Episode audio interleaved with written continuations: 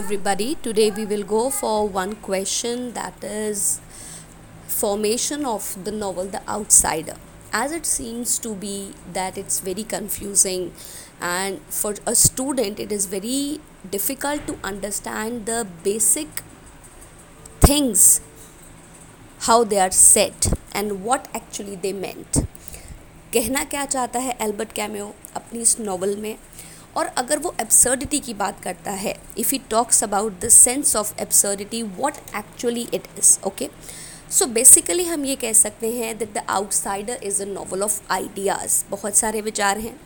And to understand the novel the deeper meaning dramatic ending कैसे क्या होता है सिचुएशंस कैसे टर्न अप होती हैं, इसके बारे में हम डिस्कस करते हैं ओके.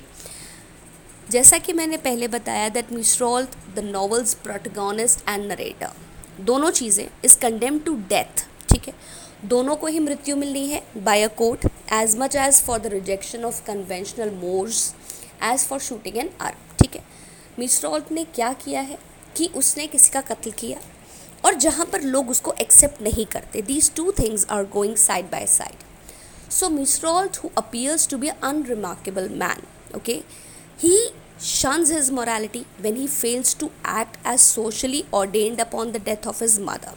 उसे लोग टारगेट करते हैं जब उसकी माँ की मृत्यु होती है and he is not feeling emotionally attached उसकी मदर की डेथ होती है ग्रेव पर जाता है he goes on the funeral but even after these two things happening people से that he is not crying why he is not doing so his mother has died उसकी माँ मर चुकी है।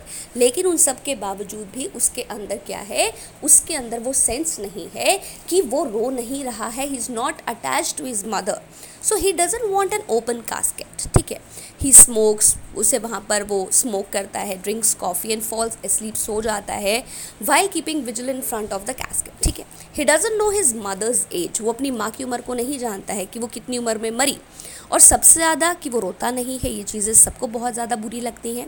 And after shortly when he returns to Algiers back वो सीधा swimming pool पे जाता है, जहाँ पर वो मेरी से मिलता है और उसके साथ वो अच्छा टाइम स्पेंड करता है। Okay so to complete the litany of the callousness बहुत कैजुअल जो है वो एटीट्यूड है ही स्लीप्स विद मेरी और लोगों को देखिए the when he was there in his mother's funeral he was not showing his any sign of emotions towards the death on the other hand he makes relationship with Marie on the same day when he returns to Algiers दो चीज़ें हैं बेटा whenever we are focusing upon मैंने आपको पहले भी कहा है that this life is full of the things the person must admit हमें एडमिट करना पड़ेगा that this life goes on two things two wheels पर ये ज़िंदगी चलती है।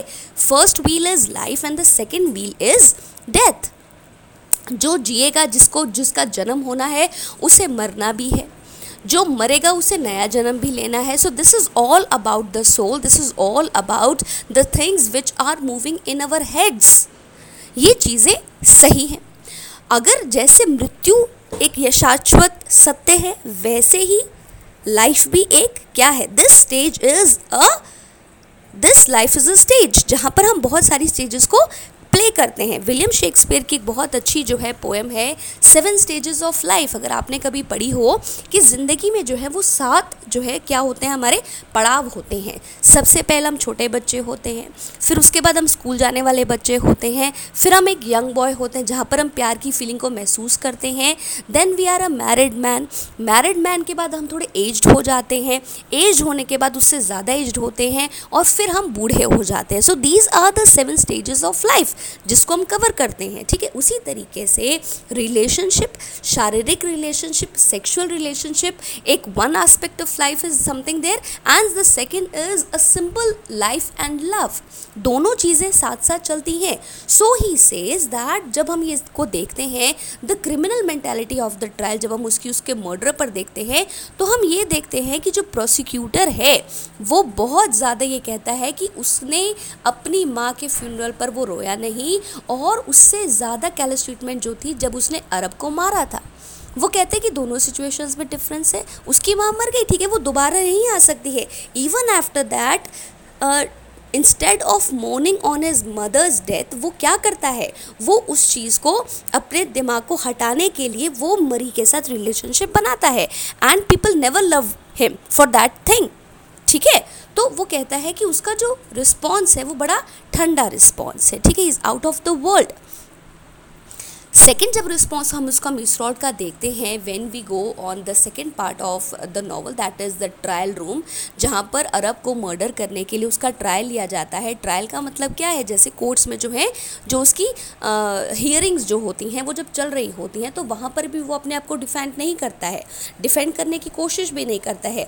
He vehemently rejects the efforts of a priest जब उसको प्रीस्ट ये कहता है कि आपको यहाँ पर पश्चाताप होना चाहिए, जिससे आपकी आत्मा जो है वो शुद्ध हो जाए और आप अपने आप को भगवान को समर्पित कर दीजिए। Please give it to the souls और in the hands of the god भगवान के सामने आप अपने आप को समर्पित कर दीजिए, लेकिन वो उस चीज़ को भी रिजेक्ट कर देता है, ठीक है?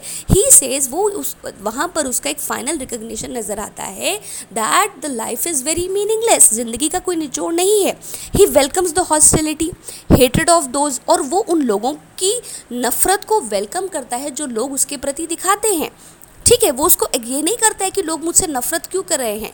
He never thinks of the things that why people are rejecting him why people are not loving him why people are putting fingers on his personality that कि ये आदमी है जो बहुत ही रफ है is a very of cold temperament उसका temperament जो है, वो ठंडा है। उसके जितने भी थॉट्स हैं तो वो यहाँ पर मूर्खतापूर्ण की बातें होती हैं कि दुनिया क्या क्या नहीं कहती है। ठीक है? सो हेयर एल्बर्ट कैम्यू ने इस चीज़ को दो तरीके से समझाने की कोशिश करी है।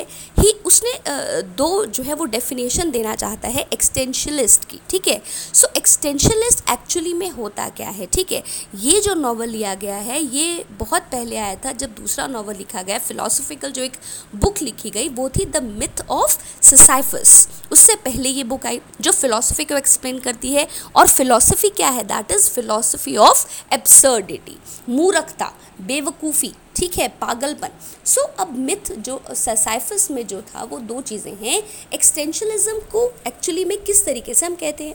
Existentialism is at that is the term where it calls that the work of philosophers जहाँ पर जो फिलोसफर जो काम करते हैं whose main focus lies on how individuals may live in a world devoid of God and absolute values. वो कहता है कि वो एक्सटेंशलिज्म फिलोसफर्स उस पर फोकस करते हैं कि संसार में लोग कैसे रहते हैं बिना भगवान के और बिना संस्कारों के। वो कहते हैं कि उनकी एग्जिस्टेंस कैसे है? How is it possible second is sachet जो है वो एक बहुत बड़े फ़िलासफ़र हुए हैं और उन्होंने कहा कि एक्सटेंशलिज्म एक्चुअली में क्या है मैं नहीं जानता। But on the other hand he agrees with the nature of Meursault वो कहते हैं दैट जो बहुत ज़्यादा जिसको कहते हैं ना कट्टर पर्सनल फ्रीडम वो कहते हैं कि पर्सनल फ्रीडम होनी भी चाहिए या नहीं? But Camus he firmly believes that human agency and personal freedom that attributes to each and every person हर आदमी की अपनी फ्रीडम है। हर आदमी की अपनी सोच है। हर आदमी एक पल कुछ कहता है, दूसरे पल कुछ और कहता है। Everybody is having two faces one side is very hard and one side is dark we cannot जज the people by their own perceptions हम उनको देखते हैं, उनसे बात करते हैं ना, और हम लोग सोच भी नहीं सकते what type of work they have done कि वो हमसे मिलने के लिए, उससे पहले वो क्या कर कर आ रहा है। We don't know so the terminology is different to अलग people okay so he says that Camus का जो रिफ्लेक्शन है मिथ ऑफ़ साइफर से he says that this is a complex set of ideas ये आइडियाज़ हैं novel of ideas this is but it is a complex statement and how it is complex because we are not able to जज Meursault on one side and the other side as well so the basic point is the myth mystery जो है, वो वहाँ पर अभी भी बनी रहती है. सो दैट कि हम उस रियलिटी को we can accept the reality of the lives that are futile क्या हम इस चीज़ को समझ सकते हैं कि ज़िंदगी नश्वर है? जीवन नश्वर है, ठीक है? जो आदमी ज़िंदा है, वो मरेगा। So we follow the routines without intrinsic purpose हम रूटीन डेली रूटीन लाइफ को फॉलो भी करते हैं, काम भी करते हैं और हमें लास्ट में क्या मिलता है? This is not done complete हमें नहीं पता है। क्या मोरालिटी की रियल फाउंडेशन है? Hopes dreams are there whatever ideas of confronting कि भगवान हमें मिलेगा जब हम मर जाएँगे। We believe in such types of truth because ये हमें लोग समझाते हैं। लेकिन जब तक हम मरेंगे नहीं हाउ वी कैन डिसाइड कि हमें भगवान मिलेगा या नहीं? Some people, they say that love and god are there in the lives of people and that lies in the hearts of the people. हम कहते हैं कि भगवान हमारे दिल में रहते हैं। This is the second thought created by the people जो साधु संत हैं, ये हमारे दिमाग में ये चीज़ें पैदा करते हैं, डालते हैं कि भगवान है। हम कहते हैं कि पॉजिटिव रहो, ये हमारी सोच है। सम पीपल से कि पॉजिटिव आप रह ही नहीं सकते, ये उसकी सोच है। सो द थिंग्स आर कि वो कहता है कि ये मिथ है कि आप किसी को how you can force a person to understand your values a life which man is the soul master वो कहते हैं कि आपकी ज़िंदगी के मास्टर आप खुद हैं।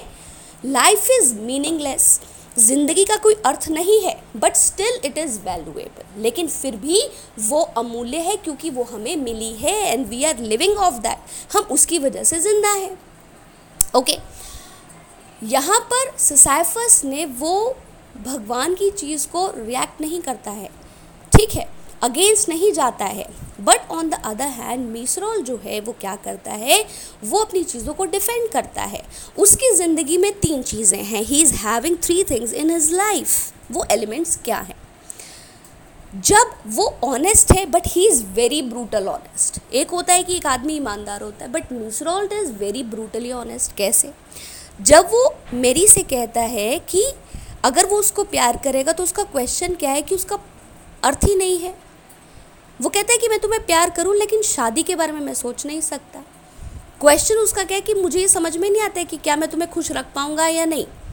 ठीक है सो so, जब वो सलामना से मिलता है ठीक है जो उसके कुत्ते को पसंद नहीं करता तो वो अकेला पड़ जाता है। जब वो अरब को मारता है ठीक है वो सोचता है that one might fire or not fire क्या मुझे मारना चाहिए नहीं मारना चाहिए लेकिन वो उसी चीज़ पर आता है वो उसको मारता है एक बार नहीं बल्कि चार बार। ठीक है, क्योंकि वो कहते हैं कि सूरज बहुत गर्मी करा था, इसलिए मैंने उसको चार बुलेट्स और मारी। तो वो कहते हैं कि मीनिंगलेस वर्ड है। जब वो प्रीस से मिलता है, वो बहुत ज़्यादा करेजियस होता है कि I am not going to accept your things वो कहता है कि he is never believes in the truth that God will meet you after life वो कहता है कि नहीं नो ठीक है so am is Meursault is very courageous in refusing the things okay वो कहते हैं कि जो आप समझा रहे हो मुझे समझ में ही नहीं आ रहा जिसको कहते हैं ना कि somebody is brain washing you और आप उस चीज़ को एक्सेप्ट नहीं करते हो। So that is the elemented level okay physical sensations उसकी नहीं है। ट्रांसफिक्स्ड है उसकी आँखें, ठीक है? अब वो निहिलिज्म को अवॉइड करता है। He rejects the idea of moral order वो बिल्कुल उस आइडिया को रिजेक्ट कर देता है जो मॉरल ऑर्डर है। ठीक है? वो उन एक्शंस को एक्सेप्ट करता है. He accept those actions those have consequence जो उसकी कॉन्सिक्वेंसेज हैं, उसने उस व्यक्ति को मारा तो उसे पेनल्टी मिलनी चाहिए. वो वहाँ पर भी रिएक्ट नहीं करता है कि उसने गलती करी तो वो अपने आप को डिफेंड करने की कोशिश नहीं करता.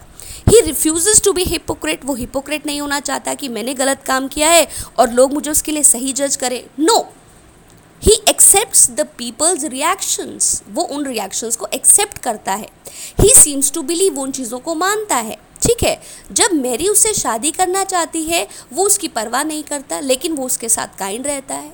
So kindness is also a type of acceptance of common humanity okay तो हम ये कह सकते हैं कि मिसरॉल जो है, वो अपने आप की एग्जिस्टेंस को प्रूव करने की कोशिश नहीं करता है that I am here in this world please accept me for what I am वो उनको रिक्वेस्ट नहीं करता है he doesn't bother even in this sense but he remains honest in his opinions and relationships so that is the quality of Meursault वो कहता है कि उसका जो ओपिनियन है दैट इज़ ट्रू सेकेंड जो उसका रिलेशनशिप है that is also true but he is having the courage in is acceptance of the world without meaning लेकिन वो करेजिस है क्योंकि वो जानता है that this world is without meaning but it is still valuable passionate है, वो ज़िंदगी को एक्सेप्ट कर रहा है, जैसे आ रहा है. He is depicted as the master of his own destiny ठीक है? तो वो दिखाता है कि मैं एक ऐसा हीरो हूँ जो लोगों को एक्सेप्ट करना चाहिए. But on the other hand नहीं लोग करते हैं. सो so, कैम्यू जो है वो क्या प्रोवाइड करते हैं? That is a consistent characterization he is defiant but courageous okay second is वो कहते हैं कि मेरे हिसाब से वो नहीं भी है. ही इज़ रेजी वो बहुत ज़्यादा आलसी है. ठीक है?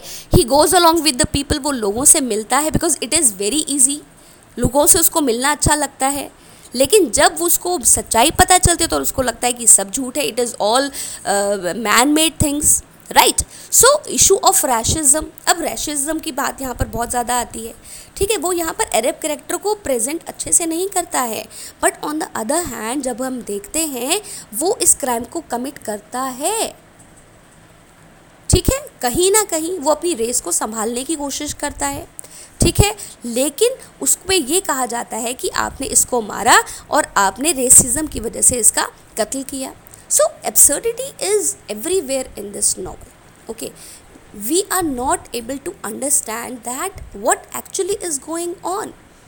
कभी चीज़ें क्लियर होती हैं कभी चीज़ें क्लियर नहीं होती हैं but the thing is that अगर हम उसको धीरे धीरे समझने की कोशिश करते हैं if we try to understand that life is not as a straight road ज़िंदगी एक सीधी सड़क की तरह सीधी नहीं चलती है। It is full of complexities complexities बहुत ज़्यादा है। It is full of chaotic characters बहुत ज़्यादा ऐसे कैरेक्टर्स हैं जो बहुत ज़्यादा क्योस को क्रिएट करते हैं। And they never make you go the life easy as it seems to you okay so people must have the understand understanding that whatever he is doing he is doing something out of his own perception of his own mind ठीक है नहीं समझ में आता है फिर मुझे शाम को आप प्लीज़ बताइए ठीक है please go through it and I am sending you the P D F as well thank you